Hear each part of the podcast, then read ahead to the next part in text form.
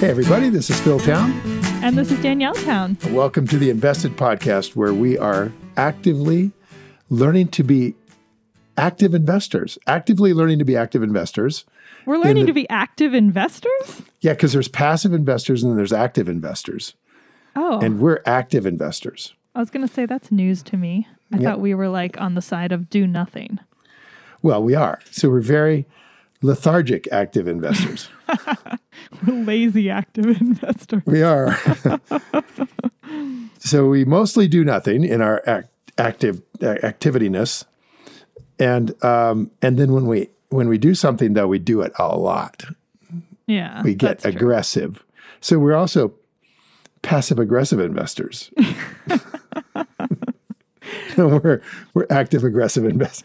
I so don't know. passive. There's all these like industry terms that people are just sort of supposed to know, and none of us know that. None of us being like the non-financial people, none of us know them. What's this passive thing? Does that just mean like buying a fund or an yeah. index, and then yeah, you just that's what that of, means. It means you, are not you're not choosing too. you're not choosing to be involved other than just picking the fund, and then let somebody else go do it. That's okay. called passive investing. And that's what's highly recommended. Last week we were talking about that, about how important it is to be a passive investor if you're not going to be a knowledgeable investor, because active investing requires knowledge or you're going to be very afraid of what you're doing. All so right, I guess I can accept that. I do feel yeah. like even make I guess by buying the US index if you know or the index of whatever country you live in uh I guess that's pretty passive. All right.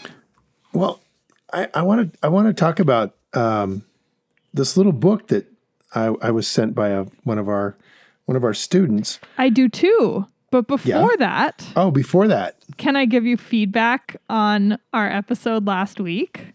Only if it's good. you know, I'm going to tell you whatever it is.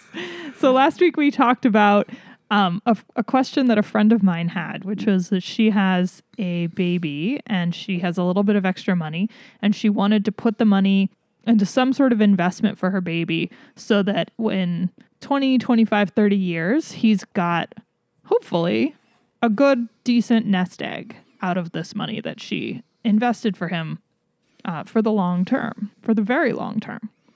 And so I didn't really know what to say. I had some ideas. So we talked about it last week. Go listen to that episode uh, if you haven't already. So, our basic advice to boil it down was buy the US stock market index. She's American. So buy the US stock market index because and essentially the S&P, right dad, the SPY. Right, SPY. And um, because then you don't have to think about it, you don't have to choose any companies, but you could buy it now when it's at one of the highest levels it's been in recorded stock market history, or you could wait for the crash or or a recession or you know some kind of correction in this market and then buy in uh, at a lower price, right? But you were saying that for somebody who's like not versed in this stuff, you would say just do it now, maybe put in a little bit more when the market crashes and just like don't even think about it. And, you know, you basically, I think you said something like she'll end, if she has $2,000, she'll end up maybe with like $4,000 if she buys yeah. at a really high level. yeah, ballpark. So she texted me and she said, I don't want to end up with $4,000. That's basically BS. She used other words. So I'm going to quote. She said, I am totally going to wait for the recession, and I wanted to tell your dad I can handle the emotions. Three exclamation points. I'm a tough cookie. Three That's exclamation so cool. points. and that I'm sure she is. So I talked to her about it on the phone. Uh, she texted me that, and then I talked to her, and she was like, I can do this. I'm to wait. It's to be fine. I'm so excited. I looked up Berkshire Hathaway. I didn't know what it was. It cost $300,000 for a share. She was like, What the heck are you guys talking about? I said, There's two classes of stock. Uh, one is many hundreds of thousands, and the other one is 200 bucks right now. Right. So One, it was cool because she fifteen hundredth of the of the big expensive one. Yes, but it was cool because she's like into it and she's excited and she feels totally comfortable with waiting. And, you know, the main thing, the problem with waiting, as we all know, is that you're so tempted to spend the money on something else. So she actually really smartly already thought about that natural emotion and said, I'm going to put the money actually already in a brokerage. Like, I'm going to make a brokerage account and I'm going to put the money in that account and make sure that it's just sitting there and I basically just forget about it so that I can't accidentally spend it on a vacation or on something else. And then and then it'll be there for when the market crashes. So I thought that was really smart. That is really good. And I, I think that she's because she's a tough cookie, she'll be able to control her emotions for her son and do the right thing, which is I think hard to do actually. But I mean it's it's hard to do emotionally is to sit out a rising market. It really is hard to do that. And I said to we- her, You might have to wait four to six years. And she said, I know. She was like, I'm ready. Cool. I, I think that's really cool. Yeah. Because, and here's the thing that I think people don't understand about that is that if you wait a long time, let's say you wait five years and you don't do anything, your money's invested maybe in a money market fund, right? Like, Yeah, that's maybe a, government bond fund that gets two and a half percent right now or something yeah, like that. Yeah, she should be able to find something she can put it in at least for a short. Yeah, it's, it's going to make something, and then um, and uh, but essentially don't invest it in anything that's don't be active about it. But then once the market does what the market inevitably does, and that's fluctuate down, it goes down between thirty five and fifty percent. When that happens, wonderful businesses are on sale, and if even if all you did was just buy the index at that point in time, you would still have an opportunity to make a very high rate of return like the last time, 2009, until just recently, the compounded annual rate of return in the market has has been 13% plus dividends.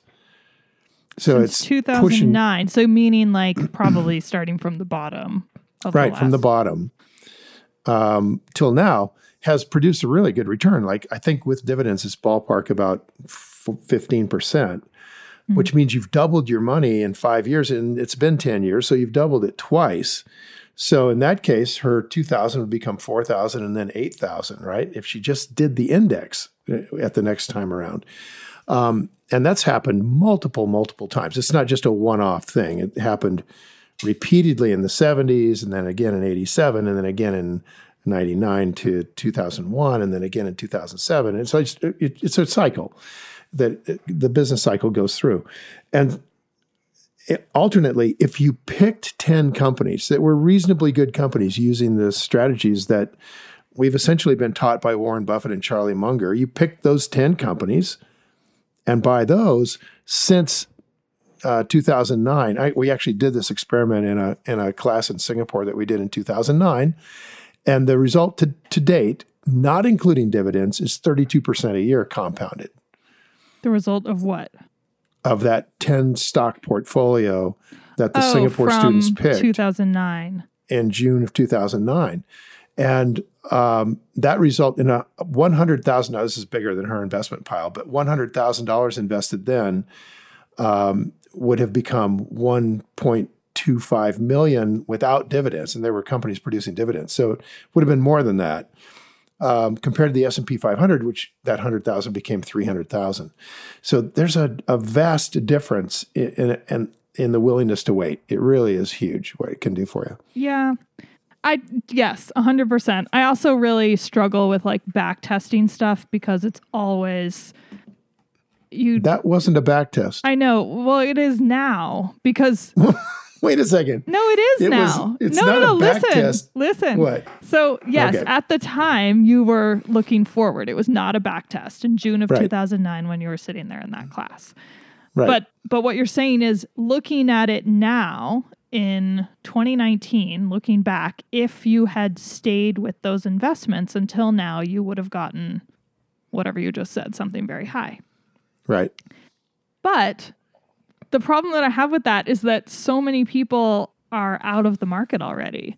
because they're waiting for this crash and have been for several years and have missed this big run up that we've had in the last few years um, because we were all trying to time the market essentially.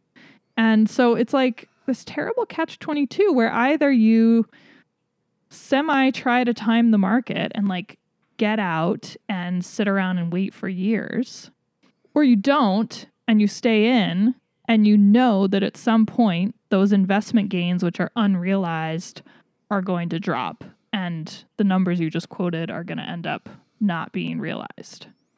Well, that's a fair that's a fair criticism actually um, and quite insightful. I'm impressed. That was quite good. I, um, well, thank you. I don't really think it's insightful. I think it's like this is real life that everybody who is thinking about investing practice today is dealing with that question. So. Well, I think that actually, if you were to if you were to say real life on this set of stocks, um, then real life would have taken you out of BlackBerry, for example, which was one of the stocks on the list. there's no way you're going to sit in that when the story changed as dramatically as it did uh, for that company, right? BlackBerry being the premier uh, business, what do you call it? Uh, the PDA or something, right? The, it was a phone. It was a phone, like an I. Yeah, what do you call it? A smartphone. It was a smartphone. Yeah, smartphone. It is. They still make them. It is a smartphone. Right, but the iPhone wiped them out. Yes and it it was an obvious wipeout, and a lot of people got out of that stock. It wouldn't have been a, a, real stretch to say, "Oh, okay, we made a mistake on this one," or we didn't make a mistake, but the story changed dramatically with the advent of the iPhone, and so that one w- was the biggest drawdown on the whole portfolio. Mm-hmm. That was huge drawdown. Mm-hmm. If you got rid of just that one, and then dumped stocks, dumped them all, let's say in 2015, you still would have done fantastic. Yeah, totally. Still would have done well. I think that's the takeaway. You still would have done really think, well. Yeah, that's the takeaway. And you would be sitting here in 2019 just wanting to like shoot yourself for having sold all those right. stocks in 2015. Well, it's the same problem. you want to shoot yourself whenever you get out of stuff and it just keeps going up. I mean, that's but you don't have a crystal ball. And and and so what Buffett and Munger do um, with their billions is just realize there's no way they can time it at all anymore. Mm-hmm. Um, but the keywords here are anymore. Warren used to time it like a maniac. Hmm. He was an absolute timer in this only in this sense. I'm going to get a lot of flack for saying he's a timer. Yeah. So let me just say he's only timing it in the sense that when the stock price goes back up to its intrinsic value, he sold it and moved to other things. And that's all I would be advocating for here, as opposed to saying, oh, the market's super high, I'm going to get out of everything. Yeah, it's just what what's the value of that stock, mm. and then if if the indications are that the market's really peaking, um, be be a little more conservative about it. You know, be judicious and maybe exit near the intrinsic value. But if you're not at intrinsic value, don't worry about it. You just buy more when the thing goes down. That's that's probably the right way to do that. I wouldn't call that timing. Okay, let's not call it timing because that's a. I call it. I agree. That's valuing. a loaded term. That's value. Okay, That's we'll valuation, valuing. right? But today, Warren and Charlie are basically in a position with hundreds of billions of dollars that doesn't allow them to do that anymore. And so they're making a moral positive out of a necessity, and that is they can't unload Coca Cola because if they did, it would in. just crash the stock oh, crash the whole stock Excuse me. massively, and they wouldn't be able to get back into it later. And then, in addition to all that, you have the tax problem of selling companies. They're they're taxed when they sell them, um, whereas many of the people who invest like we do are in Roth IRAs, IRAs. They're in 401ks that are self-directed. And they're not paying a tax penalty for getting out of something. Mm. that's a huge advantage to avoid the taxation issues. Mm right? So, um, well, bottom line is when we're little, we're going to be more aggressive. We're going to get out of stuff and we're going to move into other stuff. We got to. If only we had some velocity. words of wisdom from Mr. Buffett ah, himself. Ah, so, yeah, I was given this book. so, a really cool uh, book called My Warren Buffett Bible. And it's a, I think it's out of print. It was printed four years ago. Um, and it was an, a, an edited book. Essentially, what it is is Warren Buffett quotes 284 quotes from the world's most successful investor. And it was edited. And I just want to give a shout out to this guy, Robert Bloch, whose father, uh, Henry Bloch, started H&R Block, oh. the accounting firm that does taxation. Uh-huh. And this guy has just said he's appreciated Warren so much all these years. Um, and he wanted to thank him by just putting out his what he thought was his best insights. So all it so, is is just quotes. Yeah, it's just quotes. And by the way, on the back cover, Ben Stein blurbs the book, which I thought was great. Who's he ben said, "A shining, Stein? brilliant star of advice and insights from a genuinely great man, Warren E. Buffett. You cannot afford not to buy this book." Ben Ben Stein. Who's Ben Stein? I like Didn't that. he have a TV show like Ben Stein twenty years ago? Is Ben Stein is the guy on Ferris Bueller Oh, he's the teacher the in Ferris prof- Bueller. The teacher in Ferris Bueller going, anyone? That's right. Anyone? And then he had this like TV show that was a game show where he basically played that guy again. Exactly. And he's actually an economist and he's quite smart. Oh, and okay. And he gets on talk shows all I the time. I was like, why like, do like we care what some actor thinks about Warren Buffett except yay him? Um, yeah, Ben's Ben's really quite quite entertaining, and and he's also a best selling author.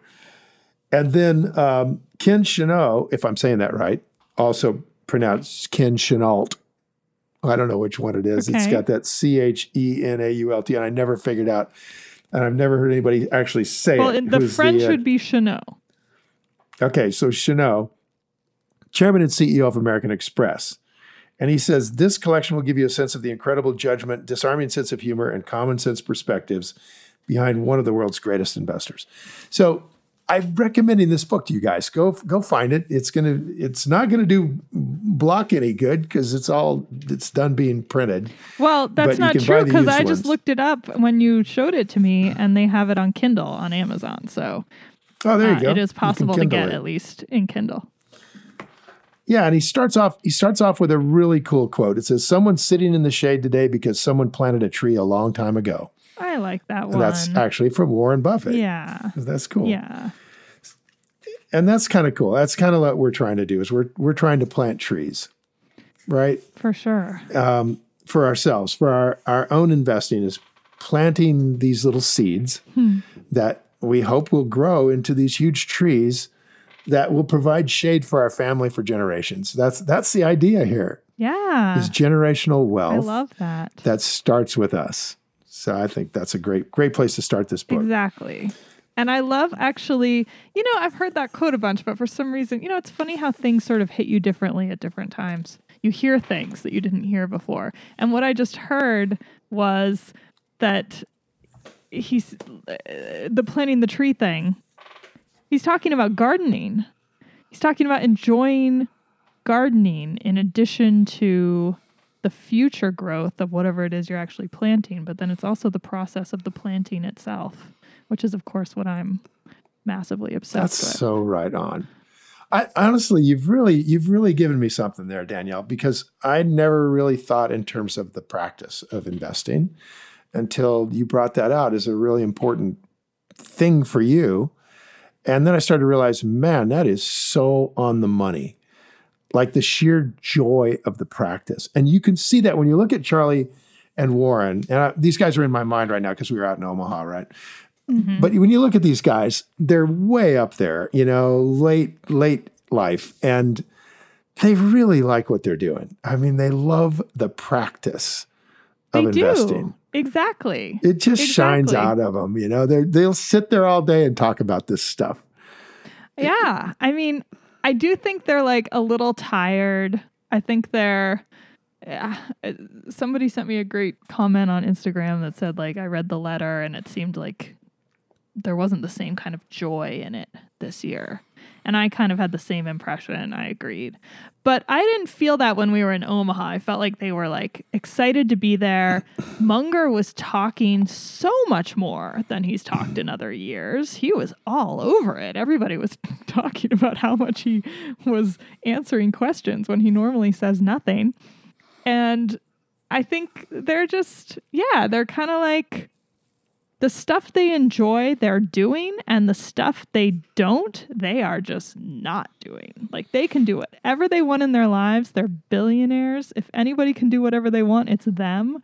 And they're spending their time doing exactly what they've been doing for years. And maybe that includes a little less focus on the shareholder letter, a little less editing pain, which I fully understand, and a little bit more uh, doing random fun deals like giving 10 billion for the Anadarko deal. So, yeah, I think they're just having fun with it, and it's so nice to see.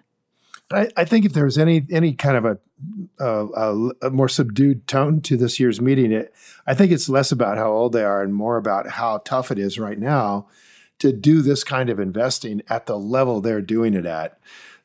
I That's mean, they they really do have to deal with all of these shareholders at Berkshire Hathaway, who have many of them all of their money in Berkshire Hathaway, and the responsibility of that is huge. And I I think they really feel it right now when it's the combination of the size of the company, uh, meaning that in, in order to buy a, a, an investment and to put money into an investment that would have any significant impact on the overall return of the whole company, it has to be mm-hmm. humongous. The stuff they used to buy, mm-hmm. which there's a lot of, which we can go out and purchase as small investors, those things now, if the if the if the investment doubled in a year, it wouldn't even be a rounding error on Berkshire's annual report. So that's a really that really narrows down the world to a small number of deals, and it's really hard right now to get any of those deals. It's going to get easier, yeah. but it's yeah. not easy now. so, well, to hmm. that end, here's a quote that I hmm. found in the book. To swim a fast 100 meters, it's better to swim with the tide than to work on your stroke. Which is what we're talking about right yeah. now, because that that that right now the tide is let's say which way is the tide going here? The tide is going out. if anybody can tell us which tide, way the tide's going, we would love to. The tide is in and has been in for a long time, and all the boats are floating as high up on the dock as they probably will ever get. That's so you think the tide is in. continuing to little, come in? Little, no, I think it's in. you know how like the tide comes all the way in and then it's there for a while. Yeah, there's a little moment of yeah, stasis. there's stasis, and then it then it you start to notice it goes back out. So if you're on a beach, like I don't know, Dad, I don't know if I think the tide might still be coming in. Man, I tell you, I don't, I don't know. Maybe, Maybe. Or maybe maybe stasis stays for a while. Maybe but isn't isn't that the whole gonna... point? Is that it's very difficult to know what direction the tide is going tomorrow, exactly, right? And therefore, we don't try to figure it out uh, per se. And so, what I think he means is that you can't you can't really do it market wide, but you can sure as heck do it on individual companies. You can get a good sense of where their tide is going.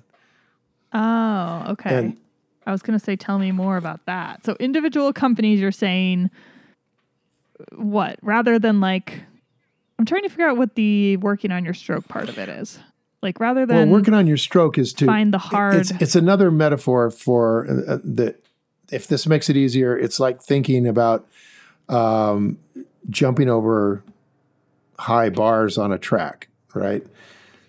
Right. It's like don't choose the hard option, choose right. the easy option. Right. And so what makes this thing working on your stroke means to try to to get better and better at figuring out um, exactly what this company is worth and yeah, you know, yeah, knowing yeah. the whole thing about the whole this is what everybody does on Wall Street, right? They're hired yes. out of business schools to do that kind of very difficult, you know, working on their stroke um, on every company in the market to know and have a strong opinion on the value of every company in the market. That's the job of analysts, right? And they split it up into certain yes. sections of the market. So Buffett is just saying, well, yeah. that's really hard. You, you know, it'd be better just to go with go with a company that is already the tide's already all the way out on this thing. Does that make sense? And that's yeah that's clearly turning around yeah i i mean i do find it pretty amazing how much people know about companies, like analysts, other investors. It kind of blows my mind sometimes. Like people know the ins and outs of these companies. And it does make me think like, am I not doing a good enough job at this? Like, am I not learning enough about exactly what their margins are like and I don't even know what else, like how they how they plan to do things in 5 years with like this tiny little choice that they made. And and I don't know those things. And so maybe I should. I I think you have to understand the company, but I think you you don't have to know the you know, you don't have to know everything about it that an analyst knows about it because you start to get lost in in the analysis. You get paralyzed, right? So, now you know what is it called? Paralysis by analysis, where you know so much about everything that you're lost. Uh, yeah. To use another metaphor, you're lost in the forest. You know, you, you've lost track of it for the trees. You can't track Yeah. the forest. Yeah. And one of the real insights with uh, with Buffett and Munger is that idea that if you have a company that has an identifiable business franchise that is really strong, that protects its built-in protection against competition, if it's got something like that, then there's a lot of trees you don't have to know anything about. You've you've got a great forest there. That's true. Okay. That's true. And the second piece that mm-hmm. is really important is that you've got a team of people who are running this thing who are talented at it. And that's a real that's that's I think where I would prefer you to spend your time than in the the deep analysis of uh, you know EBITDA or something. well, okay, so I, I've got another quote from the book that I think actually applies to this, and it, it it actually sounds a bit like it's contradicting what we're saying, but I think we'll, we'll see. Here's the quote: "When I buy a stock, I think of it in terms of buying a whole company, just as if I were buying the store down the street. If I were buying the store, I'd want to know all about it." Okay, but now listen to how he describes what knowing all about Right. it means. Continue the quote. I mean, look at what Walt Disney was worth on the stock market in the first half of 1966. The price per share was $53, and this didn't look especially cheap. But on that basis, you could buy the whole company for $80 million when Snow White, Swiss Family Robinson, and some other cartoons, which had been written off the books, were worth that much. And then you had Disneyland and Walt Disney, a genius, as a partner. There you go. So I find that really interesting because he says, if I were buying the store, I'd want to know all about it, right? Which is what we were just saying. You got to know all about it. And what does that, like, what's the level of like all about it? And it feels very intimidating. But then he describes it as basically understand what you're buying, understand that this company had these incredible assets in these are movies, right? Snow White, Swiss Family Robinson, they were movies already in 66. Yeah. Or um, a combination of movies and uh, and cartoons. like TV Right. cartoons. Okay. Um, and that they were worth $80 million just alone and didn't even include Disneyland. And then, not to mention, the guy who runs the whole thing and was the genius behind everything as a partner. So that's his version of knowing everything about the store. What what does the store have and who's running it? Yeah. So if you're if you're looking at Disneyland and you wouldn't have a clue what Snow White's worth, then that one's too hard, and it's got to go in the too hard box. Hmm. but if you were to go buy, um, go to look at buying a, let's say a furniture store in your town, you know, maybe figuring out what the furniture was worth. That, that essentially the inventory of the company, right? The assets of the company. Figuring out what that stuff is worth might not be that hard. See what I'm saying? Mhm. So it's Mhm. you you got to match your the level of difficulty of the company with what your sort of skill set is, what you know something about, and then figure out the value of the business from there and and look at the combination of things that he's saying. He's saying essentially um, there is we didn't talk about it here, but there's a huge moat with Disney. They have this gigantic brand moat um, in the hearts and minds of, of the entire United States, right? I mean, any family that doesn't take their child to Disneyland is like, you know, abusive. You got got to go to Disneyland. So And yes, folks, my dad did Yes, take me I to Disney did. World. Yes, I did. It was the best. It really was. It was great to walk around there with your little kids on your hands. You know, it's so sweet. I was so Yep, excited. so sweet. So excited. So, um, yeah, you got to know the store. That's what you got to know, you guys. And some stores are easier to know than other stores. And Disneyland, that's that's not that easy of a store, but it's pretty easy for Buffett. Um, I've got friends of mine who are investing in Fiat Chrysler right now, and Fiat Chrysler is now talking about making a a merger with Renault in uh, in France, and my friends are basically saying, look, I can buy this whole company right now for about $22 billion. And it has Jeep, which is worth 25 billion all by itself. And then it also has Ram, all the Ram trucks. That's worth another big chunk, plus Maserati, another big chunk. Um, and then, and and on that basis, they're saying, okay, so I'm all in. I'm I'm coming into this company. But for me, I don't have a good sense of it. I don't there's there's missing elements. I'm not sure I really understand the car business or that to the degree I do understand it, it scares me. And particularly making a combination with a French car company with the way the unions work in France is like, wow, would, do I want to be in this business um, with the potential of all the conflict that's there, right? And also, they're saying we need to do this deal with Renault in France because you know we have to be a big company in this world of of loser, you know, winner takes all, and losers are gone. And what does that say about where this is going to be in ten years? It says scary things to me. So I'm looking. I think no one knows where car companies I are going to be in 10 and so. I'm looking out ten years and going, well, it's great that Jeep is worth 25 billion, but I have been involved in companies where the management sells Jeep for 25 billion and buys Renault. Right? I don't get the 25 billion. Those guys just take it and keep trying to build this huge thing. And ultimately they end up with a hmm. pile of debt and they fail. And then it's like, oh man, what was I thinking? And what what you hmm. should be thinking in that point is like you didn't understand the business. You just thought it was a deal you could do and that the fact that it's 25 billion meant that was yours and it isn't. They they companies like that can chew up any amount of of equity.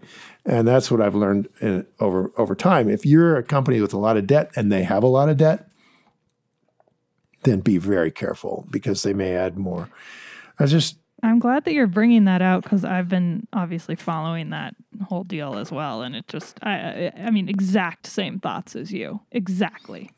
It's just complicated. It could be a boondoggle. Yes, the stock is super cheap according to valuation mm-hmm. metrics, but do we know what's going to happen even in five years? no. I don't. No. And And Walt Disney the fact that they're trying to get involved with Renault, which I don't know that much about Renault, but it's not the best car I've ever seen.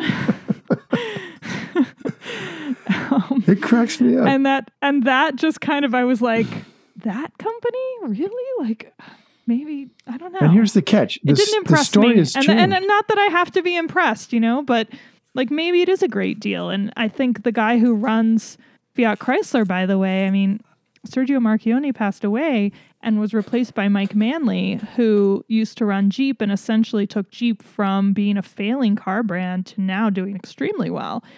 And um, I also know that his invest his shareholder letter is filled with candor and honesty and clarity about what he wants to do with that company. So he is getting high marks on all of the management metrics that I look at.